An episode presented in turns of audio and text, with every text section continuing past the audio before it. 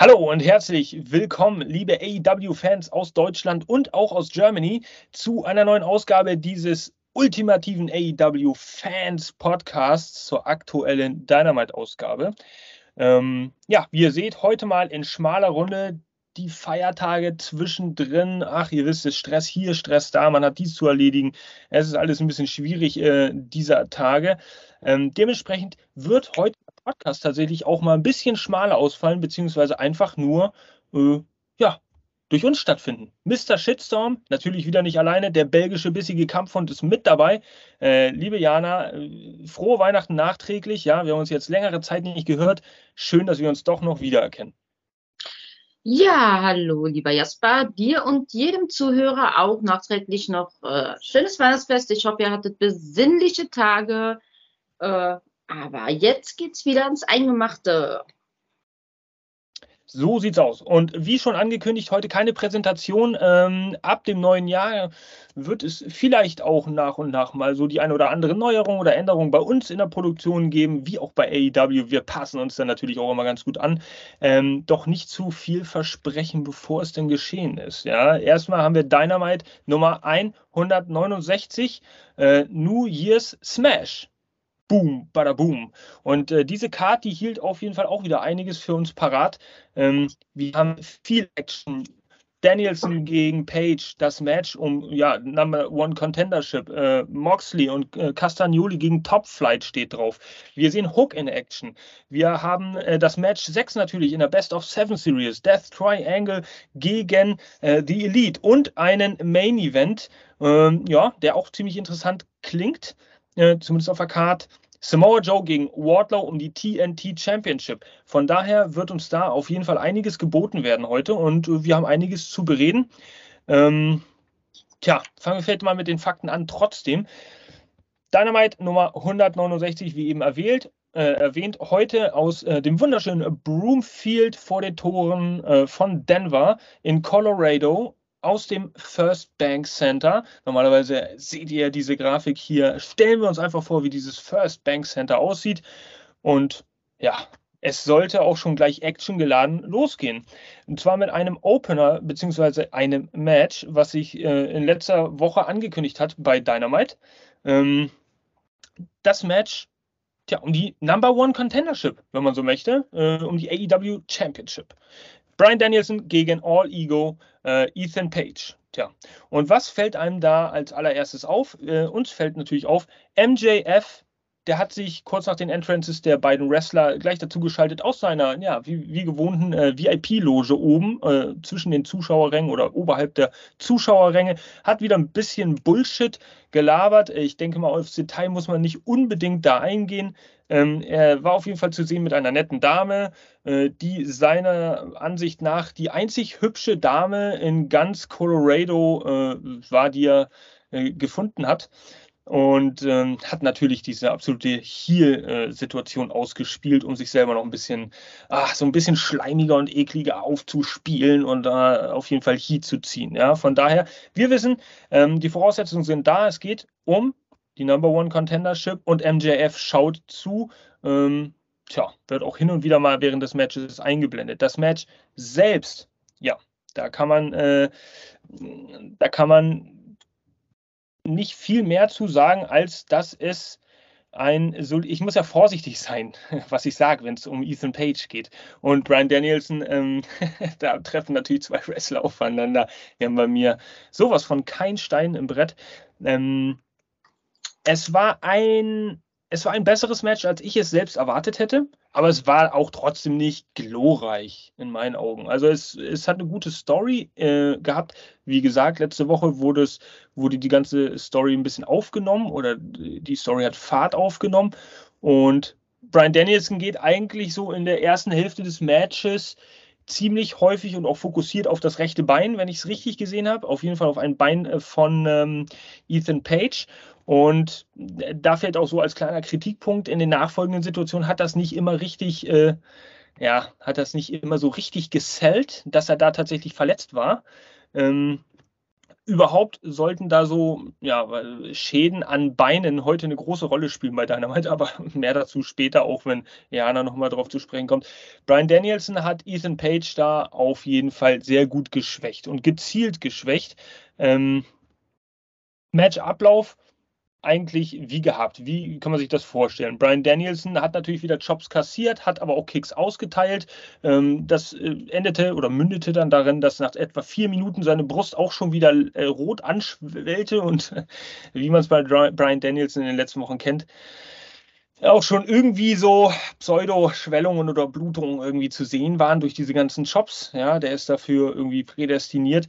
Page hat nach dieser ganzen Schwächungsphase dann aber das Match äh, auch eine ganze Zeit lang dominiert und ähm, die ganze Crowd, muss ich sagen, äh, zeichnet sich auch in den letzten Wochen so ab, die stand ziemlich deutlich hinter Brian Danielson. Und wir hören, also wir hören auch schon in diesem Opener-Match, dass die Crowd unheimlich on fire äh, ist, beziehungsweise war. Ähm, This is awesome chance während des Matches. Und äh, wer mich kennt und meine Meinung zu Brian Danielson und auch Ethan Page, ich kann's, ich werde nicht müde, es zu wiederholen.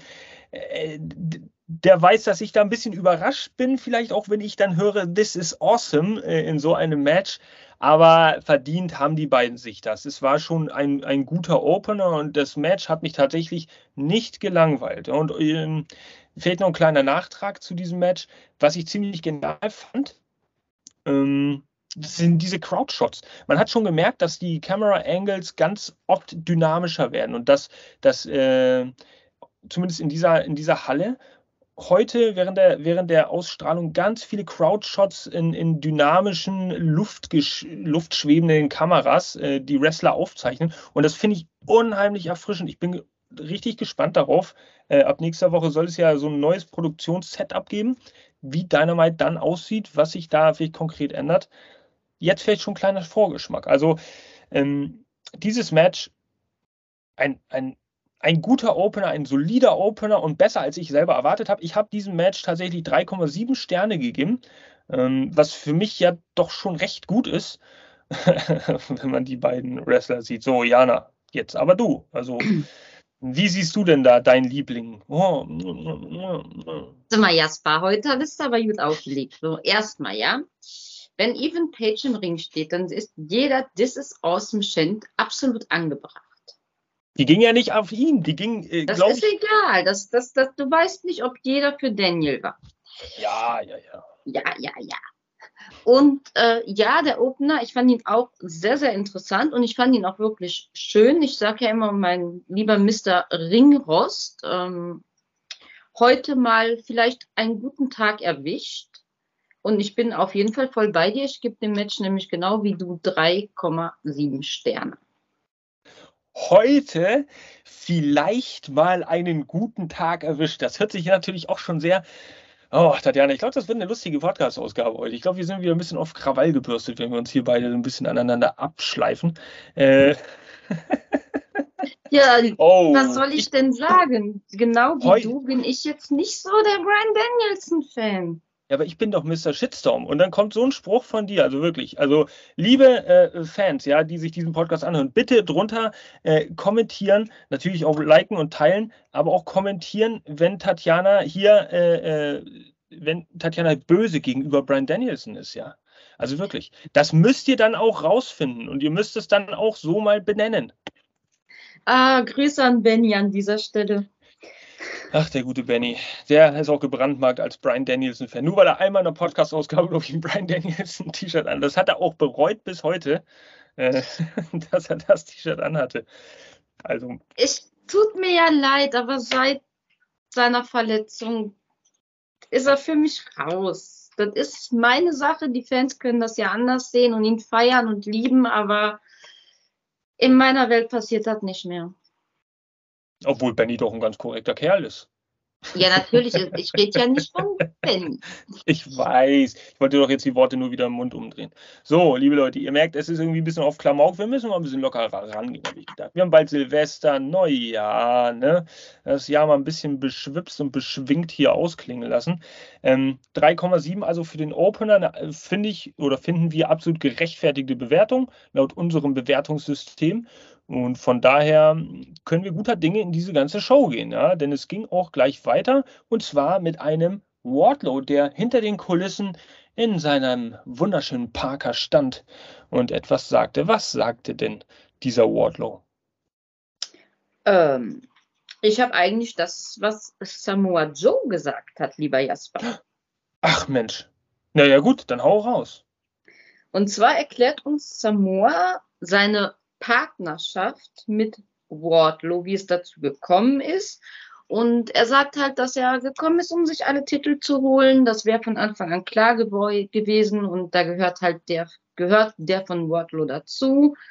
Äh, mit ihm anzutreten hätte ihm geholfen, Wardlow zu studieren und herauszufinden, wie er tickt.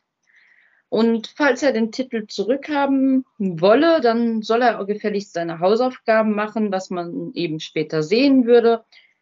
Und ähm, ja, René wollte ja eigentlich mit Worten reden, aber das hat Julia relativ schnell unterbunden. Und ähm, ja, zu guter Letzt attackierte er dann noch das Knie des guten Wardlows mit einer Eisenstange,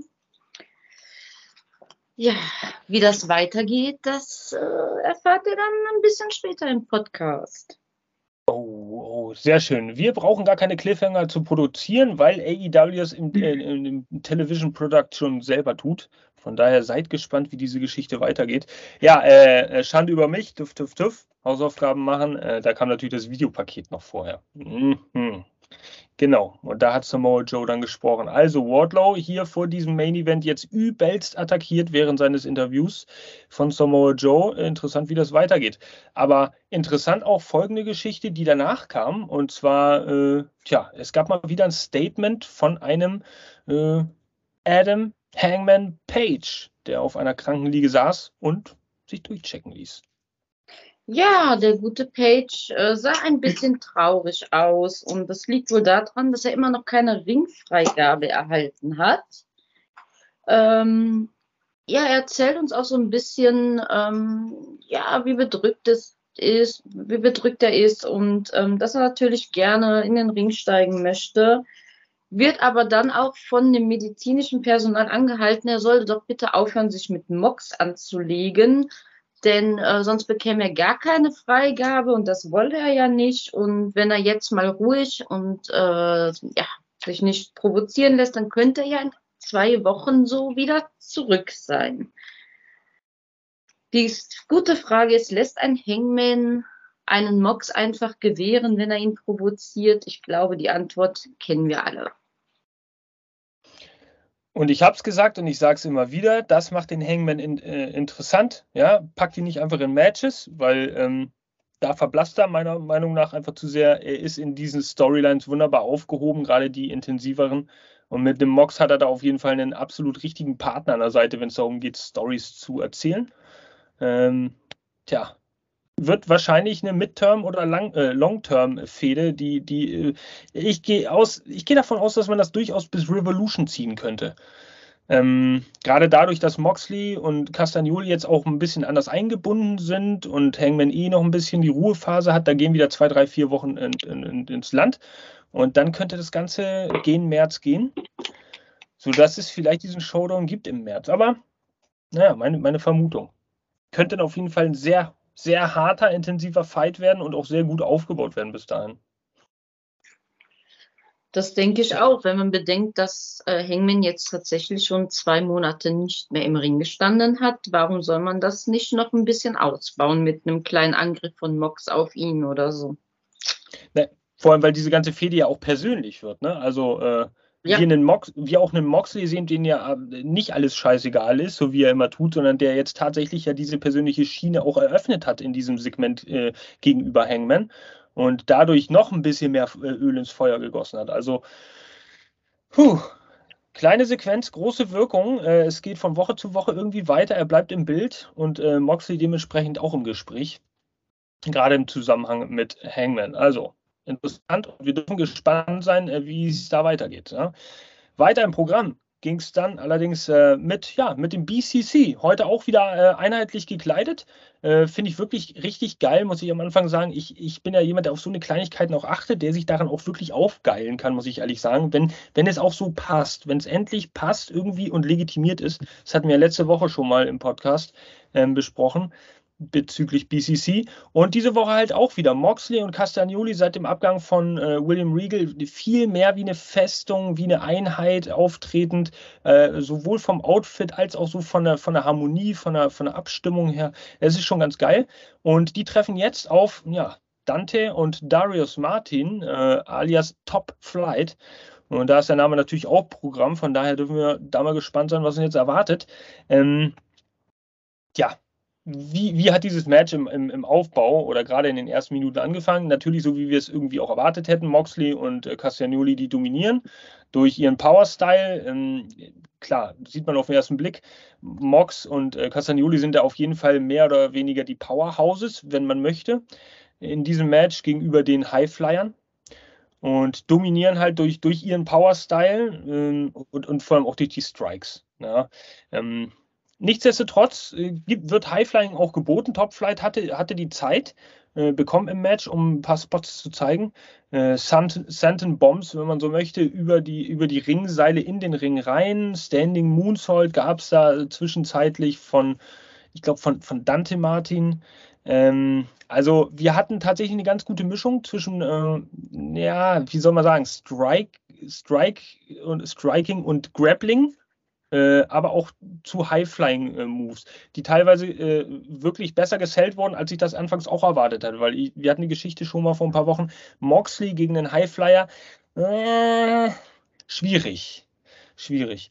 Ähm, ja, Top Flight, die äh, gingen auch ja, auf, die, auf die Schwächung ja, also die haben sich auch dafür entschieden, als Taktik oder als Strategie für dieses Match äh, auf die Schwächung einzugehen, sprich sich ein Körperteil auszusuchen. Auch hier war es wieder das Bein. Ähm, und ja, um sich da vielleicht einen Vorteil zu, zu, zu erhoffen. Ähm, was, was sehr gut ist und was dieses Match besser macht, finde ich, ist die Tatsache, dass die Highflyer durch ihre höhere Agilität die Moves besser sellen können, als es dann ja vielleicht ein Mox tun kann. Und dadurch gewinnt ein Match für mich dann auch mehr an Qualität, weil die Moves authentischer wirken, drastischer, heftiger, dramatischer. Und das ist eine sehr schöne Sache. Ähm, wer dieses Match noch nicht gesehen hat, beziehungsweise sich überlegt, okay, gucke ich mir jetzt Dynamite an oder nicht, hm, guckt euch das auf jeden Fall an. Allein schon wegen dieser wunderbaren Uppercut-Whip-In-Serie äh, in die, in die äh, Ringecken. Ähm, wo zwischenzeitlich auch Claudio Castagnoli dieses äh, ominöse Play Possum äh, mal wieder äh, ja, wiederbelebt hat. Sprich, ein bisschen erschöpft tun und wirken, vorgaukeln und plötzlich kam man wieder zu sich und hat noch zwei, drei hinterhergelegt, wo jeder dann in der Halle irgendwie ausgerastet ist. Ja, es gab wieder einen Big Swing-Moment in diesem Match. Ähm, erstmal wurde er angedeutet, kam da nicht so richtig durch, wurde, äh, da wurde Dante Martin von Darius rausgezogen. Aber im zweiten Moment ähm, kam dann Darius in den Ring, wurde ausgekontert, Big Swing von äh, Castagnoli und der hat ihn dann so häufig äh, gedreht, dass Dante Martin gar keine Chance hatte, an Castagnoli ranzukommen. Das war eine sehr skurrile Situation um diesen Move zu unterbrechen und hat dann zwischenzeitlich, äh, ich glaube, zwei Sprünge über dann äh, Darius Martin gemacht, im Sinne von Seilspringen, bis er dann zu Castagnoli gekommen ist. Auch eine sehr amüsante Szene. Und ähm, tja, es gab dann, äh, ja, es gab einen, äh, zwischenzeitlich gab es einen, Neutral, einen Neutralizer und den hat Darius Martin dann aus, ja, Kick-Out und das Gesicht war ein bisschen ähnlich wie das von Jericho, als er verloren hat. Ähm, ja, von, von Castagnoli. Er war völlig geschockt, dass, dass da jetzt jemand rauskam. Kick out. Und auch hier wieder Fans total on fire mitgegangen, richtig geile Crowd. Ich will nicht so weit gehen und das wäre auch äh, ein Overstatement, dass man sagt eine WrestleMania Crowd, aber für so eine so eine Weekly Show war das schon wirklich eine sehr war das schon eine wirklich geile Crowd, die die unheimlich mitgegangen ist ja, auch bei den simpelsten Sachen da auch einfach gefeiert hat, dass die in der Halle sind und das genießen dürfen. Und das ist, ist wunderschön gewesen.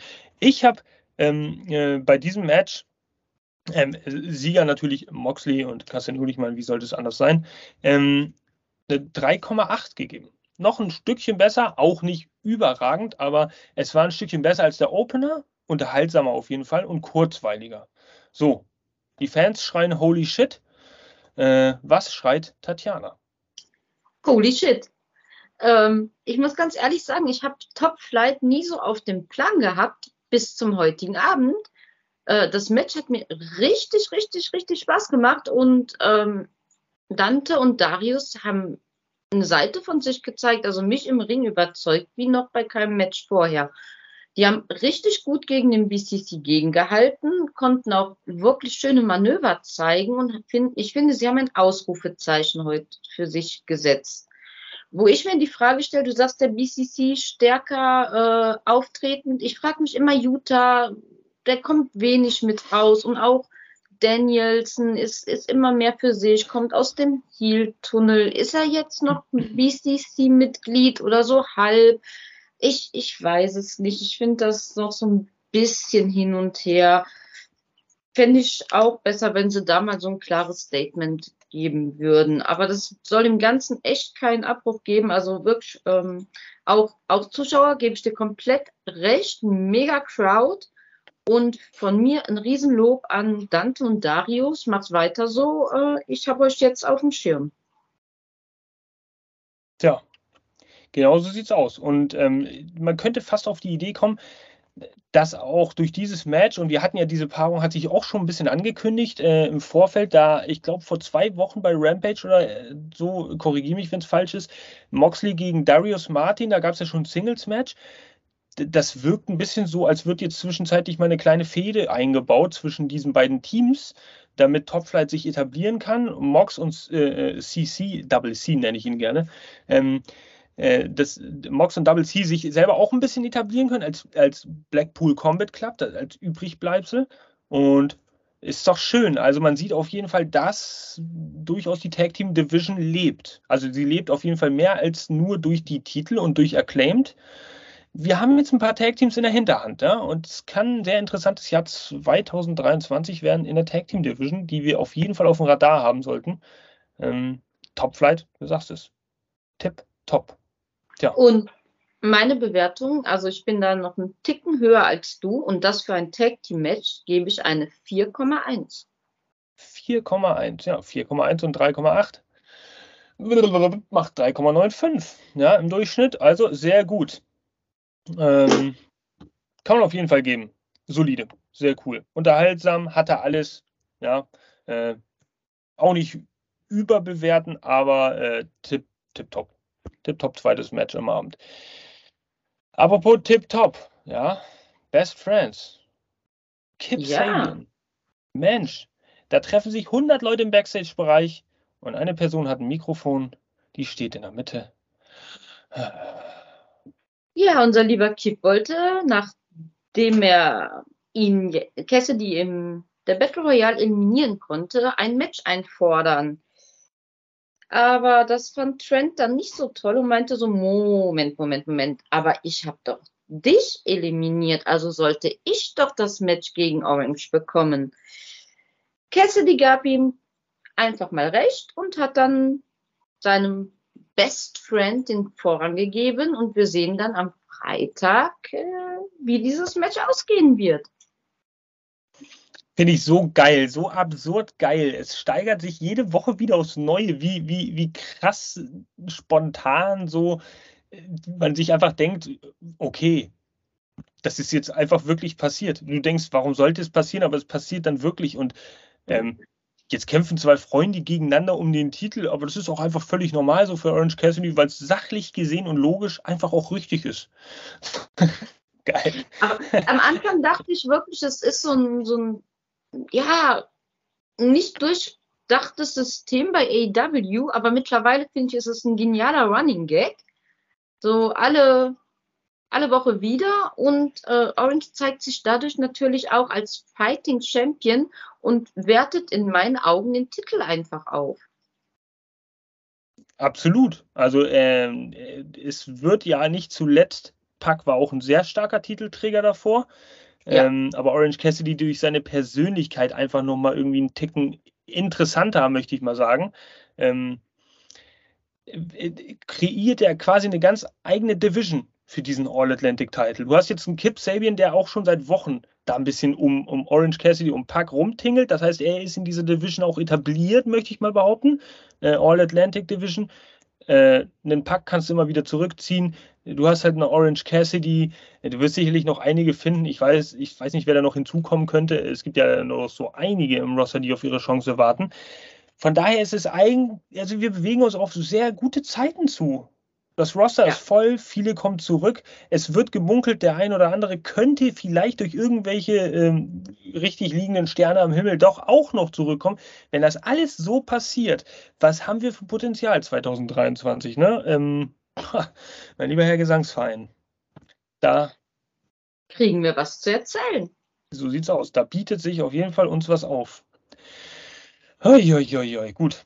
Hook in Action wurde uns angekündigt. Hook, Hook, Hook yo, yo, Licht aus und er kam rein. Wird übelst frenetisch gefeiert, als die Halle, äh, da, da, das, in der Halle das Licht erlosch und Hook reinkommt. Und ich frage mich manchmal ehrlich, äh, ich mag Hook, ich mag auch so diese Idee, die, ich, irgendwie hat der, hat der was, aber aber wann ist denn das passiert, dass der so wirklich vollkommen over ist?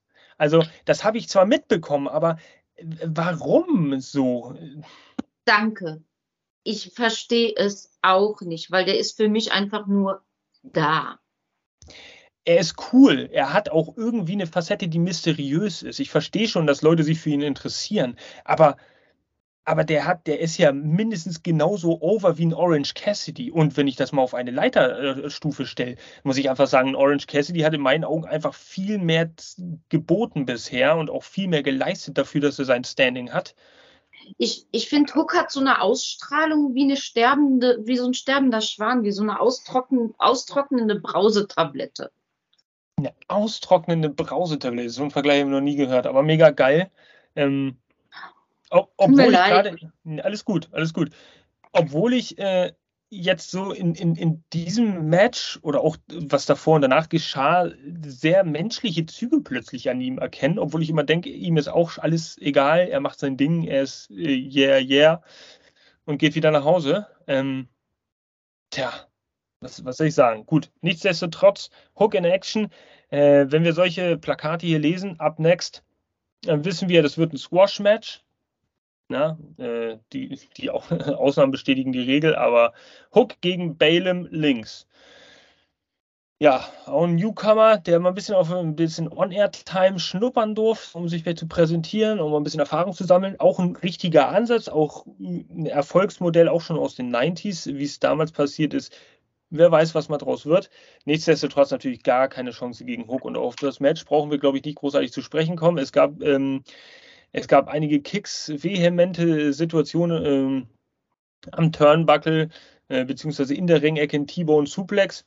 Und dann gab es auch, ich weiß immer noch nicht, wie der Move heißt von Hook, aber es ist auf jeden Fall so eine Taz Mission, so, so eine Art Sleeper Hold Taz Mission. Gut, Hook gewinnt auf jeden Fall. Und heißt das verteidigt. nicht Red Rum? Ja, stimmt, Red Rum. Ja, genau. Doch, Red Rum. Oh, danke. Das bin ich nur für ein äh, Mensch. keine Ahnung vom Wrestling hier. Wie ist auch immer. Auch, Danke, dass ist doch auch nur ein anderer Name für einen Sleeper holt. Ist doch. Genau. Aber es ist gut. der Red Rum. Es ist der Red Rum, verstehst du? So. Wichtiger oder interessanter ist auch wieder, was danach passierte. Und zwar kam dann Stokely Hathaway auf die Rampe gelaufen mit Lee Moriarty und Big Bill seines Zeichens W. Morrissey, also nochmal für alle, die es vielleicht nicht so ganz mitgeschnitten haben, heißt jetzt Big Bill. Ähm, und da zeichnet sich eine Storyline ab. Erstmal, in den letzten Wochen kam man auf den Gedanken, äh, eine Storyline zwischen Big Bill und dem Jungle Boy. Jetzt scheint sich das Ganze so ein bisschen zu, naja, zu switchen oder in die Richtung zu, zu bewegen, dass es äh, eine Storyline zwischen Big Bill und Hook werden könnte. Man sieht jetzt dieses, es gab diese Aufnahme von der Kamera im Ring, als beide sich gegenüberstanden, eine absolute David gegen Goliath-Situation. Und ähm, ich muss sagen, obwohl ich damit, ich habe damit nicht gerechnet und ich war jetzt auch nicht so hinterher, aber dass diese Story, die könnte mich richtig kriegen. Ich will hoffen, dass AEW aus der Story ein bisschen was macht und sie auch, dass sie sie auch konstant in der Midcard hält, damit die Fans dranbleiben, weil David gegen Goliath ist immer interessant, aber es wird interessant sein, wie Hook sich gegen einen Big Bill schlägt. Was für einen Weg er einschlagen wird. Den wird er ja nicht in einer Minute 15 besiegen. Das wird schon eine ganz andere Geschichte sein. Und dieses Match kann mich wirklich kriegen, weil ich von beiden da durchaus überzeugt bin von den wrestlerischen Fähigkeiten. Da haben sie schon was drauf, aber dann auch noch der Größenunterschied, so Charisma könnte was werden. Und ja, der Jungle Boy, im Gegenzug entwickelt sich ein bisschen zum Sidekick von Hook. Ich weiß nicht, ob er jetzt ein bisschen Ruhephase bekommt. In meinen Augen steht der Jungle Boy jetzt durch diese Woche nicht im Fokus. Ähm, es hat sich herauskristallisiert, eben, dass das Hook wohl eher im Fokus stehen wird, kann ich mir zumindest vorstellen, mit eben dem äh, ja, Bill und der Jungle Boy da vielleicht unterstützend ein bisschen Hook mit in, in die Mainstream-Card äh, bringt. So. Irre ich mich da? Also äh, ist das zu falsch gedacht? Ich, ich glaube, dass Jungle Boy jetzt ein bisschen Piano macht für eine gewisse Zeit. Vielleicht ein bisschen ähm. sich auskuriert von was und Hook ein bisschen auf die Beine hilft. Ich weiß nicht, vielleicht war es aber auch einfach nur die Revanche, weil Hook ist ja Jungle Boy auch schon helfen gekommen. So, das weiß ich, weiß ich nicht. Es wird ja gemunkelt, Jungle Boy soll sich an der Schulter verletzt haben. Vielleicht muss er da ein bisschen was auskurieren erstmal, aber in den Hint, die haben ihn so hoch gepusht, die werden ihn jetzt nicht wieder verkümmern lassen. Nicht verkümmern, also das meine ich damit nicht. Aber ähm, ich meine, das Rad dreht sich ja nun mal weiter. Du musst ja auch trotzdem immer mal nebenbei wieder neue Stars mal kreieren oder auch mal pushen, damit sie hochkommen, damit du einen großen Pool hast an Momentum, den du dann irgendwann nutzen kannst. Und ich glaube, Fokus lag auf Bill gegen Jungle Boy die letzten zwei, drei Wochen, ähm, wie es sich angedeutet hat. Und schnapp, diese Woche plötzlich liegt der Fokus gar nicht mehr auf den Jungle Boy, sondern auf Bill gegen Hook. Vielleicht wird es auch ein Triple Threat. Ja, aber das macht ja gar keinen Sinn. Also, äh, ich wüsste nicht, warum es ein Triple Threat werden sollte, wenn, weil der Jungle Boy und Hook sind ja in dem Sinne nicht verfeindet. Oder, oder, oder es mischt sich noch einer ein, der sich auf die Seite von Big Bill stellt und es wird ein Fatal Four Way oder ein Tag Team Match. Hm. Dann würde es mich aber wiederum nicht so richtig kriegen, glaube ich. Also ich würde lieber Big Bill gegen Hook sehen alleine. Ja, aber dann will ich Big Bill als Sieger sehen. Ja, das müsste vielleicht passieren. Ja, das müsste, ja, bin ich bei dir. Es müsste passieren, um das noch ein bisschen glaubhaft auch mal zu halten. Guck mal, vielleicht ein bisschen auf, auf den Boden zurückzuholen als Charakter. Ja. Ähm, wer, um ihn menschlich darstellen zu lassen. Ich weiß nicht, ja, das ist Eine ja immer muss so ein... auch mal verlieren, weil nur ja. jemand, der Niederlagen kennenlernen kann, an sich wachsen. Ja. Ja, ja. Bin, bin ich bei dir. Okay, dann, dann bleiben wir dabei. Äh, äh AEW belauscht uns ja hier sowieso im, im Podcast, haben wir gelernt. Von daher Big Bill gegen Hook. Ihr habt unseren Segen, ähm, aber dann bitte Big Bill als Sieger. Danke. Gut. Tony Khan, hast du gehört? We want Big Bill for winner. Yes. Big Bill so. has to win that goddamn match. So, weiter ging es dann allerdings mit äh, einer, bevor ich jetzt sage, Jericho steht backstage, gab es ja da auch noch ein kleines Videopaket. Oh ja, einiges passiert. Wir sehen nochmal die Rückblende von Matt Jericho versus Action and Ready und auch nochmal so eine kleine Rückblende, äh, als Ricky Starks eingeladen wurde, sich der Jericho Association anzuschließen äh, woraufhin Jericho eine ja, epische Rede zum Besten gab. Du hast die große Chance vertan, dich uns anzuschließen. Schlimmer noch, du hast uns verhöhnt. Du hast mich verhöhnt, uns Jobber genannt. Aber ich nenne dich nur foolish. Du hast so wenig Verstand. Du bist so arrogant und selbstsicher wie ein Actionheld. Aber im Gegensatz zu mir hast du nicht das Werkzeug. Ich bin einer der Größten. Am 4. Januar werde ich es dir zeigen. Ich werde dir eine Lehrstunde verpassen. Also ganz, ganz große Worte von Jericho. Ähm, ja, Ricky, du du fühlst dich wie am Gipfel des Berges, aber ich werde dich auf den Meeresgrund zurückholen und du wirst nicht mal verstehen, was da auf dich zukommt. Ich bin ein Hexer, ich bin der Ojo, der Chris Jericho und ich gewinne immer. Und wenn du Zweifel daran hast, frag mal Andretti, den habe ich ein Feuerball ins Gesicht gebrannt. Äh, Ach ja, übrigens, äh, Andretti, äh, du hast hier den größten Moment deines Lebens gehabt, als du mich besiegt hast. Bade dich in diesem Glück. Äh, ist, sowas kehrt nie wieder zurück und jetzt äh, verschwindet mal wieder in die Indies. Also Jericho in absoluter Bestform. Haut da mal einen raus. Ähm, so kennen und lieben wir ihn. Amen. Was soll man dazu weiter sagen? Jericho in absoluter Bestform. Wer, naja, auch in Bestform kommen möchte, der zeigt sich hier als nächstes auf dem Bildschirm. Und zwar sind das äh, die Mogul Affiliates um Swerve Strickland und die stehen da im Backstage-Bereich auch am Mikrofon. Ja, und ganz ehrlich, ich war sehr, sehr überrascht. Eine René Paquette, die nicht einfach nur ein Interview führt, sondern einfach mal ihre Meinung zum Besten raushaut und Strickland so ein bisschen die Leviten liest. Äh, ey, deine, deine Taten letzte Woche, die waren einfach nur abscheulich. Ich weiß nicht, was mit dir los ist und ich habe auch keine Ahnung, wer die Typen da sind. Was zum Teufel ist denn los mit dir?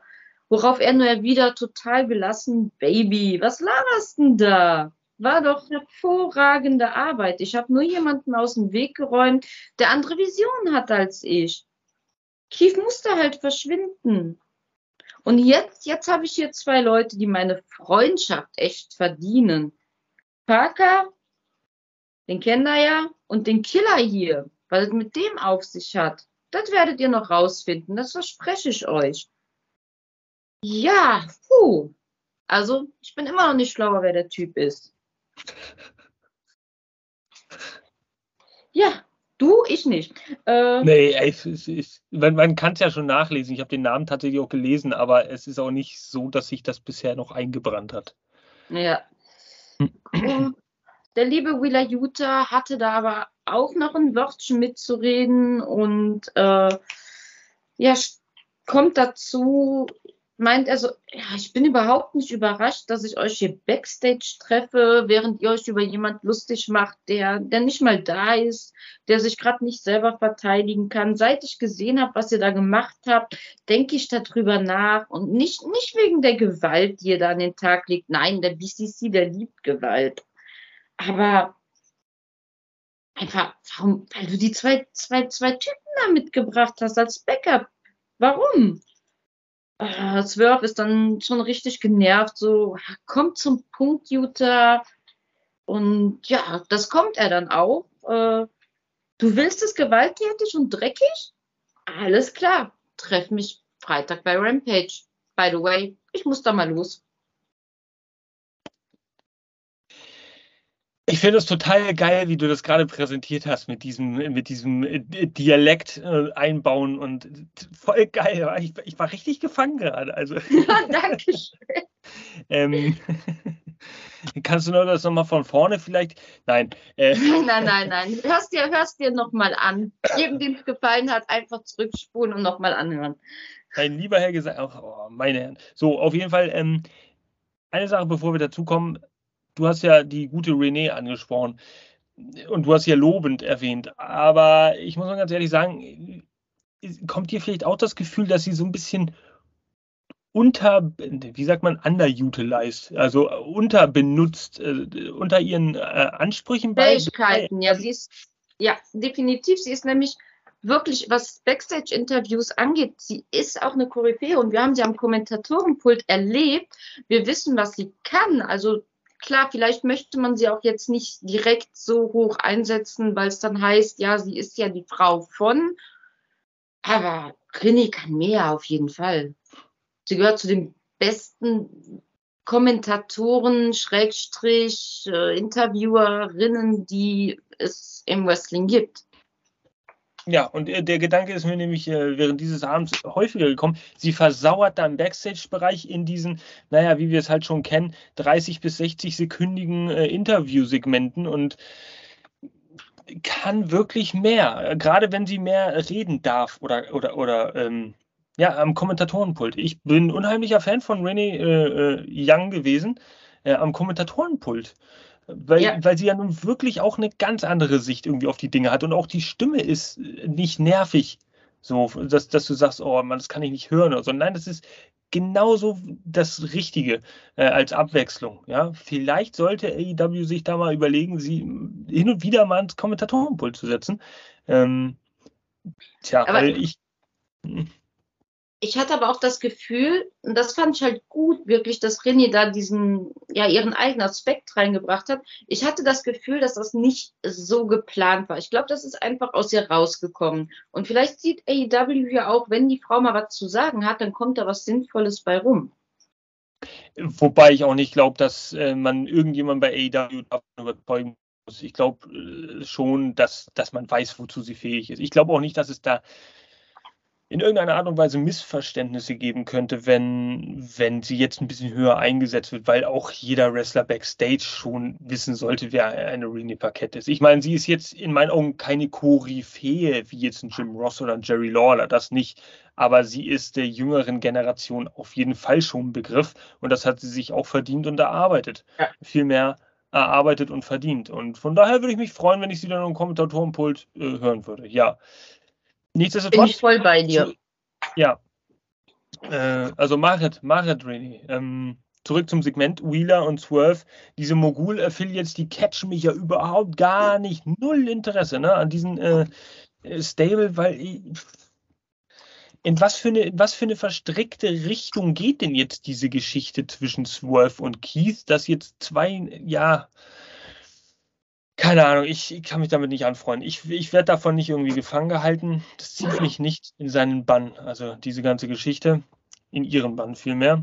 Und Wheeler Utah, ich habe mich so gefreut, als ich den gesehen habe, weil ich dachte, oh ja, da sitzt jetzt da und guckt sich das und dann denkt so, ah Mensch, da ist ja mein Wheeler, weil du jede Woche, die letzten drei Wochen, glaube ich, gefragt hast, wo ist Wheeler Utah? Wo ist Wheeler ja. Utah?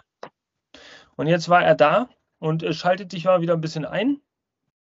Wheeler und gegen Match bei Rampage. Wheeler gegen Swerve, ja, könnte durchaus auch ein sehr interessantes Ding sein. Ja, nur. ja aber warum Rampage? Ja, ich finde das schon okay, dass solche Matches trotzdem auch bei Rampage gezeigt werden, weil die bringen ja trotzdem ein bisschen Star Power rein und, und, und Rampage ja auch ein Renommee. Ja, also das muss ja auch gepusht werden, das Produkt. Ähm, von daher ist es schon okay. damit sie auch nicht ganz, damit sie auch weiterhin im Saft stehen. Und wieder Utah, der vielleicht jetzt mal zwei, drei Wochen auch eine Ruhephase hatte, Pause. Äh, Swerve auch nur, naja, naja, die letzten zwei Wochen auf jeden Fall nur on air äh, am Mikrofon gestanden hat, nicht ein Match ausgefochten. Da musst du die halt mal bei Rampage kämpfen lassen. Bei Dynamite ist zu wenig Platz momentan. Fällt mir für eine Sequenz, so wie jetzt.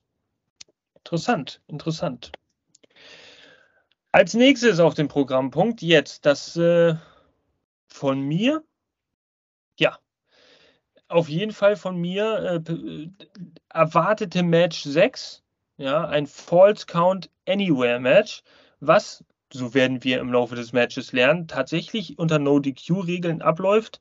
Äh, ich war ja, oder wir hatten ja letzte Woche auch noch die Frage hier, wo sind die Unterschiede bei diesen ganzen Stipulations, aber tatsächlich ist es ein No-DQ, was eigentlich auch logisch sein sollte. Irgendwie kam ich dann im Laufe der Woche aber auf den Trichter, hm, gibt es bei Falls Count Anywhere doch eine DQ? Weil sonst wäre es doch eigentlich wieder ein ganz anderes Match. Naja, nichtsdestotrotz, Six-Man Tag Team Match, Match 6 in diesem Best of Seven Series, äh, Death Triangle gegen The Elite. Ähm, und ja, es ging im Backstage-Bereich los, bevor irgendwie jemand das überhaupt ja, so weit geschaltet hat, ähm, haben die sich dann schon bekloppt in den Gängen und es ging auch direkt los. Und Ringrichter war dann natürlich auch zugegen. Oh, Surprise. Ähm, das Match ja, ging dann in typischer Backstage-Brawl-Manier los. Ich werde euch jetzt die ganzen Einzelheiten ersparen. Schaut es euch an, wenn ihr, äh, lieber Alpha Kevin, schöne Grüße gehen an dich daraus. Du magst ja diesen ganzen Klamauk. Ähm, ich mag ihn teilweise, also ich mag ihn größtenteils auch, aber das war mir persönlich im Laufe dieses Matches so zu klischeehaft. Zu ja, nicht, nicht, nicht mal unbedingt zu viel. Es war so dieses. Ein großes Problem ist ja, wenn du schon im Laufe des Lebens, im Laufe der ganzen 10, 20, 30, 40 Jahre Wrestling immer wieder neue Höhepunkte gesehen hast. Ich meine, womit willst du Leute dann kriegen? Ja, und es war das klischeehafte Backstage-Gebrawle mit allen möglichen Utensilien, die da im Backstage-Bereich rumstanden. Zum Beispiel ein aufgeklappter ähm, äh, Pressspantisch, auf dem dann so dekorativ ein paar Cookies und ein paar rote Becher standen. So äh, wurde einem verkauft als das AEW Member Catering. Äh, solche Sachen, ja. Und du hattest natürlich gute Momente. Äh, ein richtig guter Moment ist, ich liebe es, wenn ich Kenny Omega in diesem Hardcore-Outfit sehe. Und dann weiß ich immer, okay, der Typ ist gewillt. Ding, ding, ding. Meine Gear of the Week. Gut. Gear of the Week, Kenny Omega im Hardcore-Outfit, ja. Ich denke, Diana ist da auf dem gleichen Level, da kann sie gleich noch näher erläutern. Und ja, man merkt das ja mal, wenn Kenny Omega dieses komische Tanktop anhat, was aber nicht mit diesen dünnen Trägern ist, sondern mit diesen breiten, abgeschnittenen Ärmeln, dann denkst du immer, geil, jetzt wird wieder auf die Fresse gehauen. Und Tja, es gab, äh, was sind die, so die Highlights gewesen, die man vielleicht nennen könnte? Pack mit seinem Moonsault vom 5, äh, 6 äh, Stufenregal, wenn du so möchtest, Schwerlastregal oben runter.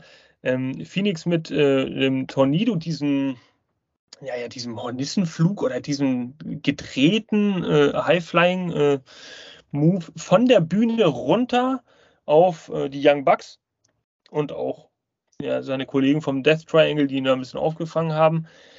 Das Match verlagerte sich also von dem Backstage-Bereich äh, über die Entrance-Stage in den Ring. Und ja, äh, zwischenzeitlich hatte man dann ein bisschen die Orientierung verloren, weil ähm, gerade in den, im, im, ersten und zweiten Drittel des Matches waren alle so in einem Bild und man konnte ein bisschen das verfolgen. Und im dritten Drittel logischerweise, gut, da spielte sich vieles im Ring ab, solide Kamera. Und was draußen passierte, das hat man gar nicht so richtig wahrgenommen, bis im Endeffekt das äh, starke Finish, absolut starke Finish, dann stattgefunden hat. Ähm, Pack hatte, äh, Pack hatte, puh, ich weiß gar nicht, Nick oder Matt, auf jeden Fall einen der Jacksons im Brutalizer und währenddessen er ihn Brutalizer hatte im Ring und auch in einer aussichtsreichen Situation, um den Submission-Sieg für das Death Triangle einzufahren, sehen wir, ähm, ich glaube sogar im Splitscreen später, sehen Red, wir. Äh, Matt war es. Matt war ein Brutalizer. Matt, genau. Okay, danke dir. Sehen wir, wie Kenny Omega draußen äh, bei den Zuschauerrängen, tja, was habe ich auch schon wieder vergessen? Penta, glaube ich. Oder Phoenix in den One-Winged Angel nahm und mit ihm den One-Winged Phoenix, den One-Winged Angel von dieser, von dieser Plattform auf zwei, zwei, drei aufgestellte Tische nach unten äh, ja, ausführte. Eins, zwei, drei. Kenny Omega konnte das Match für die Elite früher gewinnen, als Matt Jackson im Brutalizer dann aufgab. Und Pack war natürlich völlig desillusioniert, äh, wusste gar nicht, was da los ist, musste erstmal ein bisschen checken. Das hat er sehr gut gesellt, muss ich ehrlich sagen, weil er natürlich jetzt dachte, okay, er hat aufgegeben, jetzt haben wir das Match gewonnen, aber das war dann natürlich nicht der Fall. Tja, sehr starkes Finish und was soll ich sagen, Kenny Omega, ähm, schone doch, schone doch in den nächsten Wochen bitte mal ein bisschen dein Steißbein oder deinen Po. Äh, ich glaube, das ist jetzt schon das zweite Mal in kürzerer Zeit, dass du dir den ich glaube, nicht nur geworkt so hält, sondern dass das auch schon irgendwann Tribut zollt, wenn man das zu häufig macht. Guckt dir den Hulk Hogan an mit dem Leg Drop, ja, der kann irgendwie heute nicht mehr richtig laufen. Das ist, naja, schauen wir mal. Gut, ähm, solides Match für mich, nichtsdestotrotz das schwächste von allen Matches bisher. Liebe Jana, deine Meinung? Äh, ja, voll bei dir. Ähm, es liegt vielleicht auch einfach daran, es ist genau so gekommen, wie wir es erwartet haben. Natürlich steht es 3 zu 3. Ich habe mich nicht mal mehr wirklich auf dieses Match gefreut. Äh, was kann ich hervorheben? Ähm, ja, diese, diese Serie von Northern Lights von Matt war natürlich äh, grandios, schön ausgeführt. Sehr gut, sehr gut. Mhm. Aber ja, sorry, haben wir einen anderen Ausgang vom Match erwartet? Nein, haben wir nicht. Kriegen wir jetzt ein Leitermatch als siebtes? Ja, kriegen wir. Juhu. Ich weiß, es, es, es war mir zu viel. Klar, wir wissen, äh, beide Teams mega stark. Wir sehen sie gerne im Ring und das ist auch ein echt geiles Match, aber es ist so zu viel drüber. Sechsmal. Das eigentlich ist das so ein, so ein Main Event Pay-per-View Match und das wird gerade einfach total verheizt. Ja, sie haben es ein paar Stipulations eingebaut und so. Ihr wisst es, ich bin echt ein Fan vom Triangle und aber, aber es ist mir zu viel und ich bin auch jetzt echt froh, dass es aufs Finale zugeht. Ich bin nur noch ich, genervt. Ich könnte, ähm, ich will noch ein bisschen Öl ins Feuer gießen, ich könnte, ich könnte das ja noch verstehen, die Best of Seven Series, wenn man jetzt die beiden etablierten äh, Trials-Teams nimmt, um den Titel zu etablieren und gleichzeitig ein, zwei Teams im Hintergrund aufzubauen. Aber da frage ich mich zum Beispiel wieder, was ist es denn jetzt zum Beispiel mit dem House of Black? Ja, die sind auch seit zwei Wochen nicht mehr da. So sieht's aus. Und das wäre doch jetzt äh, im Hintergrund die, wie sie es ja anfang, anfänglich getan haben, ähm, die Chance gewesen, um das House of Black weiter aufzubauen, nebenbei, neben dieser Match-Serie, unterbewusst, damit sie dann als nächste Gegner in der Storyline gegen die Sieger gehen. Und das verkorkst man sich vielleicht so ein bisschen gerade, äh, finde ich ein bisschen schade. Nichtsdestotrotz, schwächstes Match aller, äh, schwächstes Match aller sechs Matches bisher, äh, Matches und ähm, äh, nichtsdestotrotz war es noch okay. Für mich gibt es aber nur 3,6 Sterne. Oh, da bist du aber echt gnädig, weil das geht bei, das fällt bei mir mit einer 3 praktisch schon durch.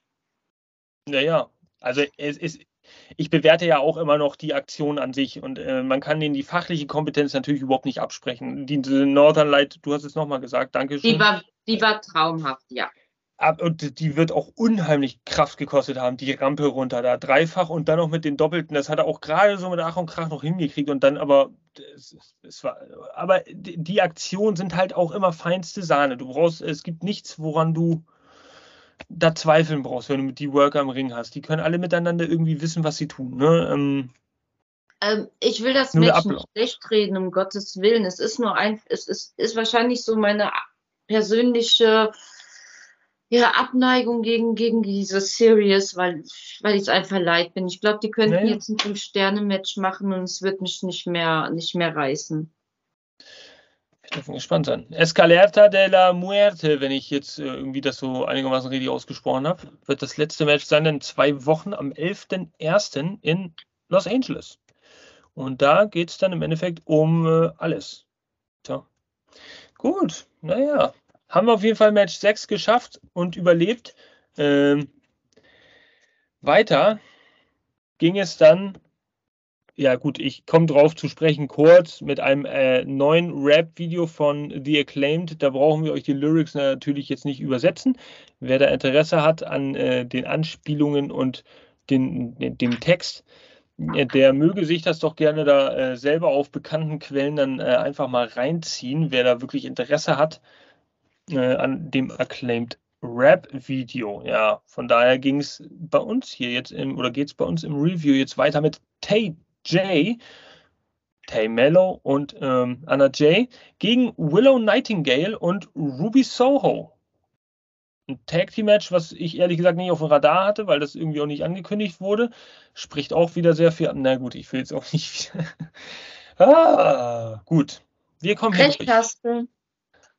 Tatjana, wir kommen hier durch. So, wie will man eine mhm. Women's Division etablieren, wenn man so, wenn man so damit umgeht? Keine Ahnung. Tut uns leid, liebe Fans. Es richtet sich niemals persönlich gegen diese Personen in ihrem Real Life. Es richtet sich gegen die Division, gegen vielleicht auch die Charakterdarstellung, äh, um das, was AEW daraus macht. Und ihr hört uns seit Wochen. Ich kann es selber nicht mehr hören. Und deswegen muss ich mich jetzt kurz mal entschuldigen und auch rechtfertigen. Ich kann selber nicht mehr hören, dass man irgendwie dass man so genervt oder schlecht redet von dieser Women's Division Geschichte, dass man da auch mal leicht angepiekst ist. Ähm, ich würde gerne was anderes sagen dazu. Und ich würde auch gerne mal das, das, das Blaue vom Himmel runter lügen, nur um äh, in meinen Augen die Women's Division zu pushen. Aber das ist einfach nicht der Fall. Und deswegen benennen wir hier auch in unserer direkten, konsequenten Art und Weise genau die Schwächen. Ja. Und die kamen auch in diesem Match hier wieder voran. Die guten Punkte positiv TJ etablieren sich als Tag-Team, als BFFs. Das finde ich ganz cool. Ähm, das sind halt so diese Bitches, die sich auch als absolute Heels darstellen, als Tussis, äh, sich dann so, äh, Küsschen hier, auf den äh, Hintern geklopft, da, bla bla. Das ist alles cool, ein probates Mittel und habe ich überhaupt nichts gegen. Aber die Katze beißt sich ja bekanntlich hier schon in den Schwanz, wenn man sieht Willow Nightingale und Ruby Soho. Ich meine, was ist das wieder für eine Zusammenwürfelung? Null. Ich meine, die, die haben, glaube ich, schon zumindest miteinander mal gekämpft in einem Six-Man oder irgendwie sowas war da mal.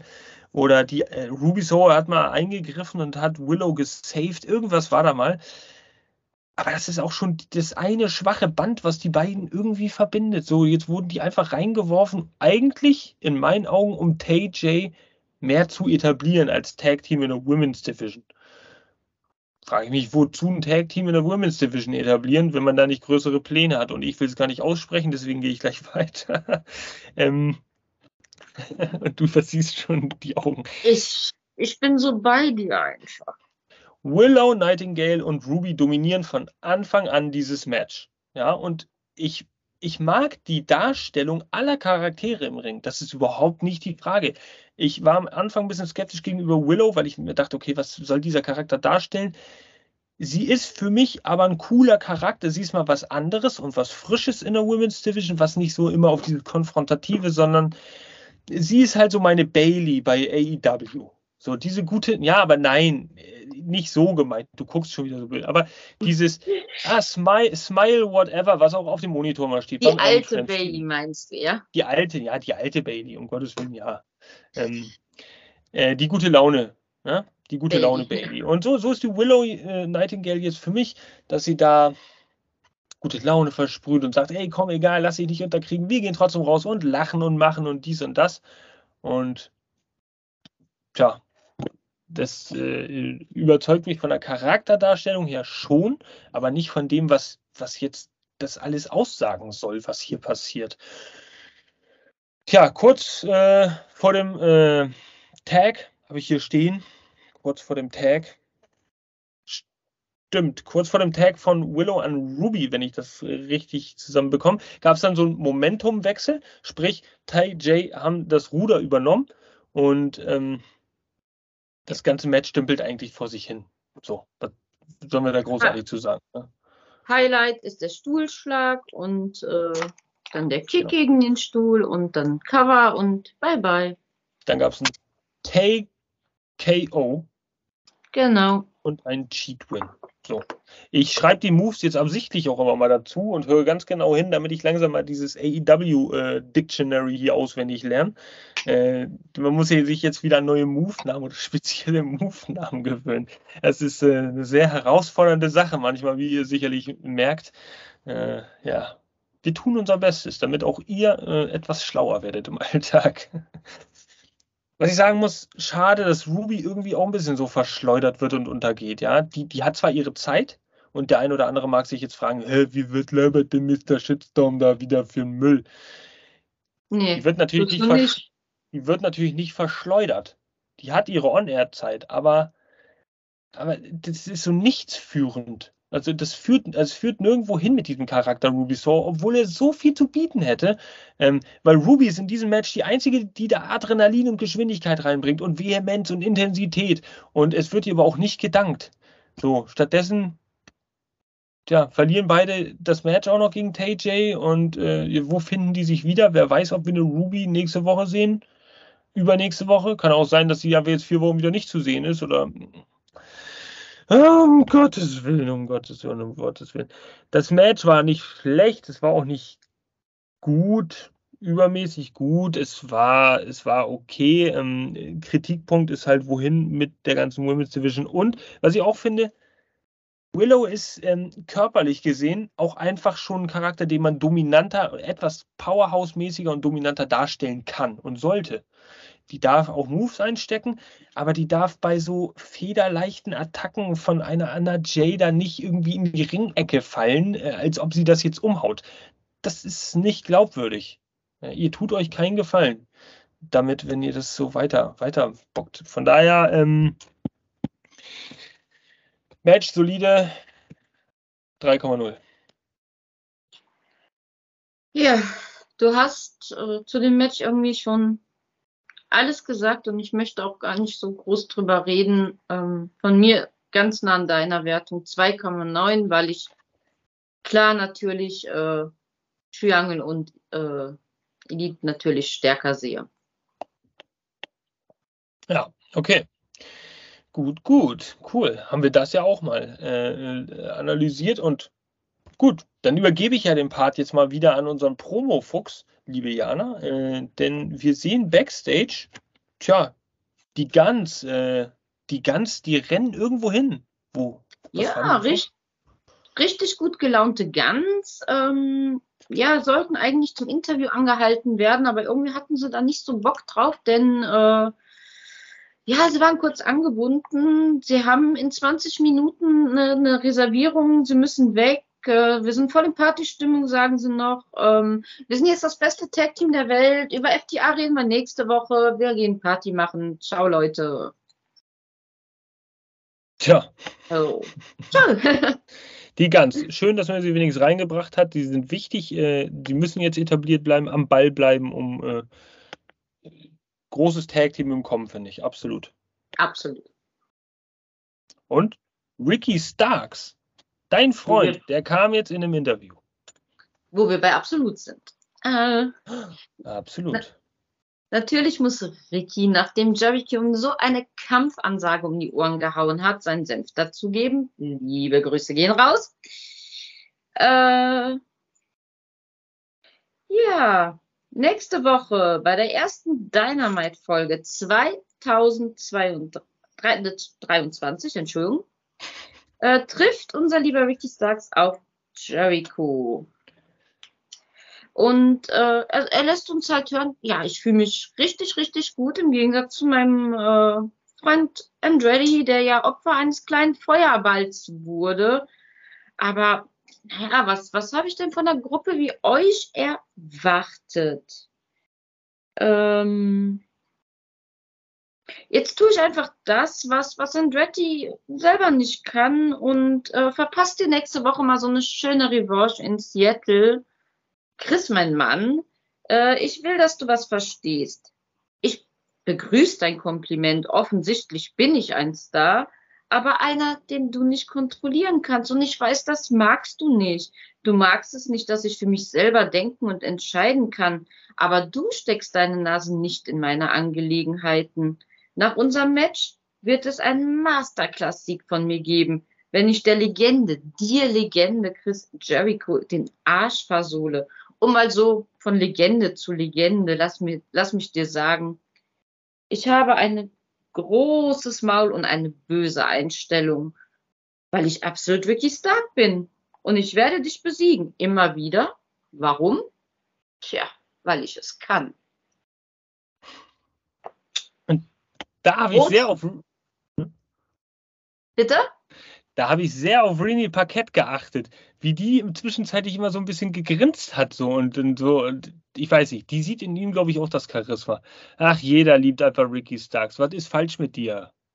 Ich habe nicht gesagt, dass ich Ricky nicht mag. Ich sehe einfach nur ein Even Page stärker. Das ist alles. Ricky ist großartig und das habe ich immer gesagt. Am Mikrofon ist der Mann eine absolute Granate.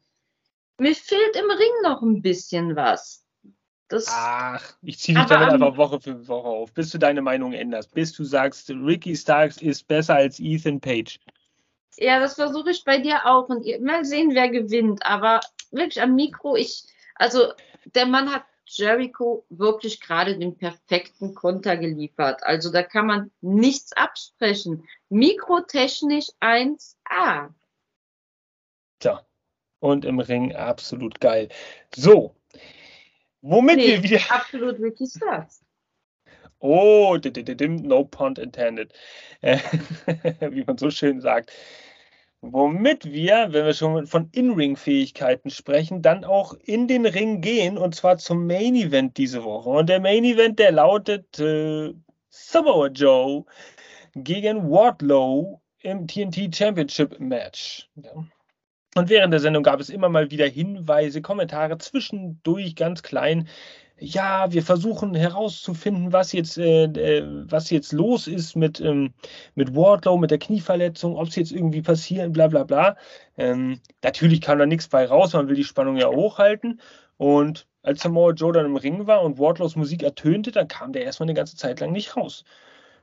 Ja, bis Samoa Joe dann das Mikro äh, nahm und ähm, tja, einfach nochmal darauf hinwies, dass wir wahrscheinlich jetzt nicht mit einem Wardlow rechnen können, äh, dass der jetzt wahrscheinlich nicht rauskommen wird, äh, nach dem, was er da Backstage äh, abgeliefert hat. Aber dann kam der Wardlow.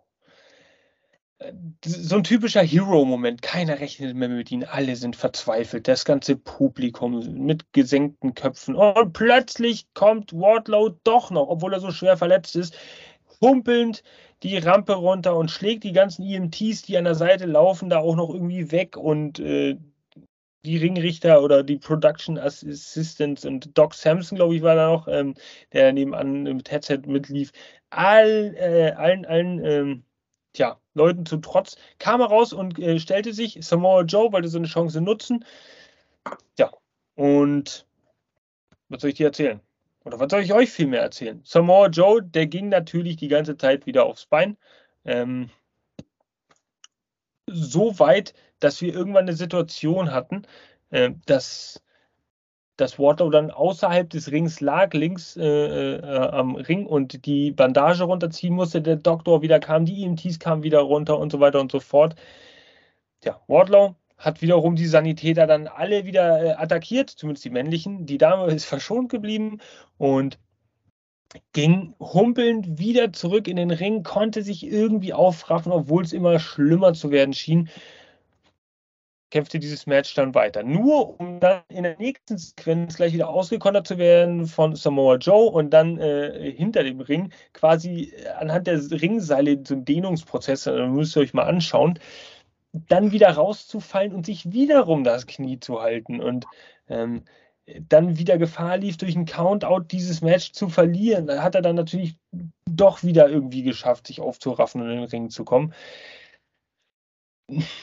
Typischer Versuch, um Wardlow als Hero darzustellen und ein bisschen zu pushen, hat nicht so ganz funktioniert in meinen Augen, weil Samoa Joe einfach over war. Die Leute haben Samoa Joe überraschend gefeiert, obwohl er ja die Heel-Persona da, darstellen möchte. Ja, von daher war das so eine kleine Pattsituation und Wardlow nicht gehasst oder sowas, aber auch jetzt auch nicht übermäßig umjubelt. Ähm, tja, was soll ich sagen? Wardlow hielt sich dann im Ring, ähm, kleine, kleiner, kleiner äh, Hinweis ist mir aufgefallen, hielt sich dann im Ring bei einem Powerbomb-Versuch, äh, nachdem er Samoa Joe anheben wollte, es aber nicht schaffte, brach er ein bisschen selber zusammen und hielt sich dann das falsche Knie. Das hat, ist ihm ganz schnell aufgefallen, dann hat er sich wieder das andere Knie festgehalten. das sind immer so kleine Momente, wo ich dann ein bisschen schmunzeln kriege und denke so, ach man, wir sind doch nur alles Menschen. ja, Samoa Joe im Endeffekt hat aber das Match gewonnen. So, weil, ähm, weil der Wardlow ausge. Ach, wenn man es immer auf Englisch hört, fehlen mir die deutschen Worte irgendwann. Outpassing. Ja, weil er halt bewusstlos, besinnungslos wurde jetzt hier für eine gewisse Zeit. Ausgenockt. Nach, äh, ausgenockt, ja. Aus, aber ausgenockt ist ja eher nach einem Schlag, oder? Also, er hat das Bewusstsein auf jeden Fall verloren.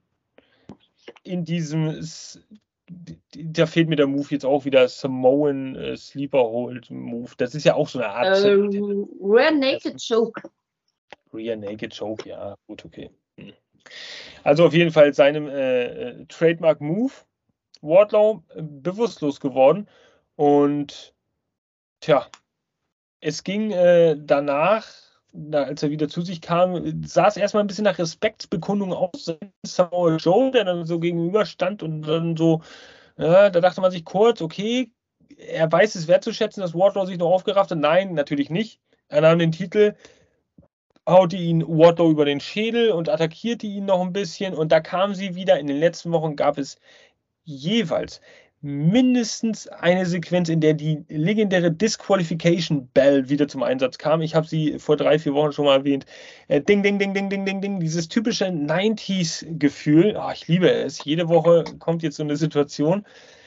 Was aber wichtig war und was auch von allen so zitiert wird und geschrieben wird im Showbericht als allererstes. Samoa Joe griff unter den Ring und suchte sich eine Werkzeugkiste und fand irgendwann eine Schere. Mit der ging er in den Ring Richtung Wardlow und schnitt ihn kurzerhand seinen Zopf ab.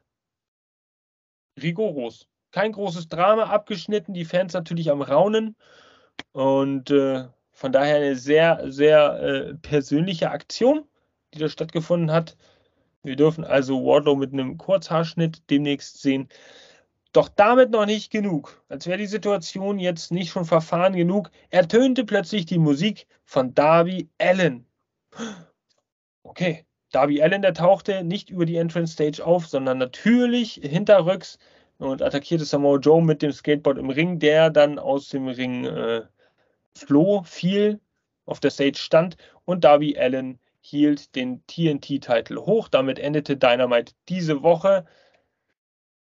Ja. Mann, so viel Action. Was soll ich. Boah. Jana. Ja, Jasper. Ich weiß nicht, ob du dich daran erinnerst. Ich hatte da so einen schönen Spruch gebracht, wo, den ich auch richtig böse kommentiert bekommen habe. Ist denn Wardlow der Einzige, vor dem Samoa Joe noch kuscht oder so? Irgendwas in der Art war es. Wie kann man einen Mensch so stark darstellen und dann vor Wardlow erzittern lassen? Hm. Ach ja, die Story. Ist, äh, anfangs fand ich sie toll, mittlerweile finde ich es richtig schlecht dargestellt. Wardlow, der arme Kerl, der sich ja so Schmerzen hat, kämpft sich da in diesen Ring rein, nur um niedergerungen zu werden von dem Samoa Joe, der ja doch anscheinend so viel Schiss vor ihm hat, nur komischerweise nicht, wenn er im Ring steht, ihn dann einmal schön verhauen darf, dann auch noch am Ende schön mit der Schere den Zopf ab, einmal verhöhnen nur damit Samoa Joe, nachdem er so grandios und stark und dominant war, hinterrücks angegriffen wird und vor allem Derby kuscht. Es tut mir leid, ich kann, ich bin raus. Ich bin einfach raus. Da denke ich mir auch, das ist, äh, weiß ich, 2021 äh, all over again. Irgendwie äh, rangen sich da immer nur die gleichen zu in diesem Title Picture. Irgendwie kommt da kein neuer hinzu. Wardlow war jetzt Champion, Samoa Joe ist Champion, Darby Allen logischerweise auch TNT Champion. Jetzt sind die alle wieder im Kuddelmuddel ver verheddert in diesem Strudel, anstatt da mal jemand Neues, Frisches reinzuwerfen, der vielleicht auch mal gerne einen Titel hätte. Hm. Wohin äh, soll das führen? Was, ich weiß es nicht. Dieses Match hat mich auf jeden Fall von der, äh, von der Sternebewertung her jetzt nicht so vom Hocker gehauen. Es war schon okay, weil die Story dazu irgendwie auch passte. Ja, aber es gab so ein paar kleine Botches oder Fehler und es, es war aber trotzdem auch wieder in mancherlei Hinsicht unfreiwillig amüsant. Ich gebe dem Match hier äh, alles in allem als Main Event gebe ich 3,5 Sterne. Das ist für mich ein solider Durchschnitt. Ja, böse Zungen werden jetzt sagen, wie kann sie nur? Ähm, ja, es hat mich mehr, trotz allem mehr unterhalten. Auch vielleicht, wie du sagst, wahrscheinlich durch diese unfreiwilligen komischen Einlagen. Ich bewerte es tatsächlich besser als das äh, Six-Man-Tag-Match. Es kriegt von mir eine 3,3. Aber ja, wie du sagst, bitte mal neue Gegner und so, weil, und auch die Story, Leute, denkt euch mal irgendwas da, dabei, das funktioniert so nicht, also zumindest bei mir nicht. Schreibt bitte in die Kommentare, wenn ihr es mega toll fandet und warum ihr es mega toll fandet. Ich diskutiere da super gern mit euch. Äh, lehrt mich eines Besseren, auch ich lerne gern dazu, aber wie gesagt, an dem Punkt, ich bin einfach nur raus. Generell sei es natürlich gesagt, jetzt auch zum Ende dieses Podcasts hin und dieser Dynamite Review einer wunderschönen, tollen Dynamite Review einmal wieder, liebe Jana. Ähm, liken, subscriben, liken, subscriben, kommentieren, ähm, teilen. Immer, immer zu. Äh, wir leben davon, von Fans, für Fans, unser Motto. Ähm, und das leben wir auch. Genau, das Herz geht raus an euch alle. Also haut in die Tasten und schreibt runter, was ihr davon haltet, was ihr denkt. Ähm, Kritik ist erlaubt, aber bitte nur konstruktiv, weil das andere, da können wir nichts dran ändern, wenn ihr nicht äh, Argumente liefert. Tja, ne? Und damit geht wieder Dynamite einmal zu Ende. Und nicht nur Dynamite, sondern mit diesem Podcast tatsächlich dann auch dieses Jahr. Ne? Und äh, was bleibt mir übrig zum Schluss dieser Sendung, äh, außer euch im Namen des gesamten äh, AEW Fans Germany Teams vielen, vielen herzlichen Dank für euren Support dieses Jahr äh, auszurichten, ja. Und äh, euch auch darauf aufmerksam äh, zu machen, dass wir an einigen Sachen arbeiten im Hintergrund, unter anderem auch mal so den ein oder anderen Gast. Ihr habt es letzte Woche mit dem Alpha Kevin schon mal gesehen, das war schon mal ein äh, erster Moment. Äh, der vielleicht auch mal den Podcast hier beiwohnt oder wo man vielleicht auch mal einfach mal ein neues Video hat. Ne? Aber wir wollen nicht zu viel spoilern, da ist auch noch nicht so viel sicher. Ja, genau, genau. Die Trickkiste hält vieles bereit. Seid gespannt auf 2023. Ich von meiner Stelle aus, Mr. Shitstorm, bin ja dieses Jahr auch frisch in dieses Team eingekommen und äh, bin mittlerweile hier im Podcast äh, ebenso etabliert wie alle anderen auch. Von daher kann ich euch persönlich auch nur noch mal danken für euren Support. Und wie gesagt, im Namen des ganzen Teams einen guten Rutsch ins Jahr 2023. Bleibt uns treu, auch im nächsten Jahr, denn AEW wird im nächsten Jahr sicherlich sehr viel spannend, spannender. Wir haben Produktionsänderungen, wir haben heute auch besprochen. Sicherlich interessante Storylines, gerade im Hinblick auf den im März stattfindenden Pay-Per-View äh, Revolution. Wir haben definitiv ja auch noch einen Besuch in London. Äh, von daher wird das noch sehr interessant. Es gibt ein Videospiel, was rauskommt. 2023 wird ein entscheidendes Jahr für AEW, aber auch für uns und nicht zuletzt für euch als Fans. In diesem Sinne, vielen Dank für dieses Jahr, vielen Dank für diesen Podcast, vielen Dank, liebe Jana. Ich übergebe dir das allerletzte Wort in diesem Podcast 2022. Du darfst noch mal raushauen, was du möchtest. Ja, super. Vielen lieben Dank, Jasper, und auch wunderschöne Worte von dir. Auch von mir vielen, vielen Dank an jeden einzelnen von euch, denn ohne euch wären wir nichts. Wir bedanken uns bei jedem einzelnen Zuhörer, der sich wirklich immer wieder die Zeit nimmt, uns zuzuhören. Ich wünsche euch allen ein gutes und gesundes Jahr 2023. Ich hoffe, wir bleiben uns alle treu und von mir auch mal ein Riesendank an dieses wundervolle Team, das mich so liebevoll aufgenommen hat. Danke jedem Einzelnen von euch. Ihr habt mir ein neues Zuhause gegeben. Dieser Podcast bedeutet mir sehr, sehr viel. Wie gesagt, von Fans, für Fans. Hier bin ich unter meinesgleichen und dafür bin ich sehr, sehr dankbar. Ich hoffe, wir halten uns, wie gesagt, alle die Treue, sehen uns wieder und seid wirklich gespannt. Es werden ein paar neue Dinge kommen. Wir freuen uns auf euch. Ich hoffe, ihr euch auch auf uns. Und damit kommt gesund ins neue Jahr.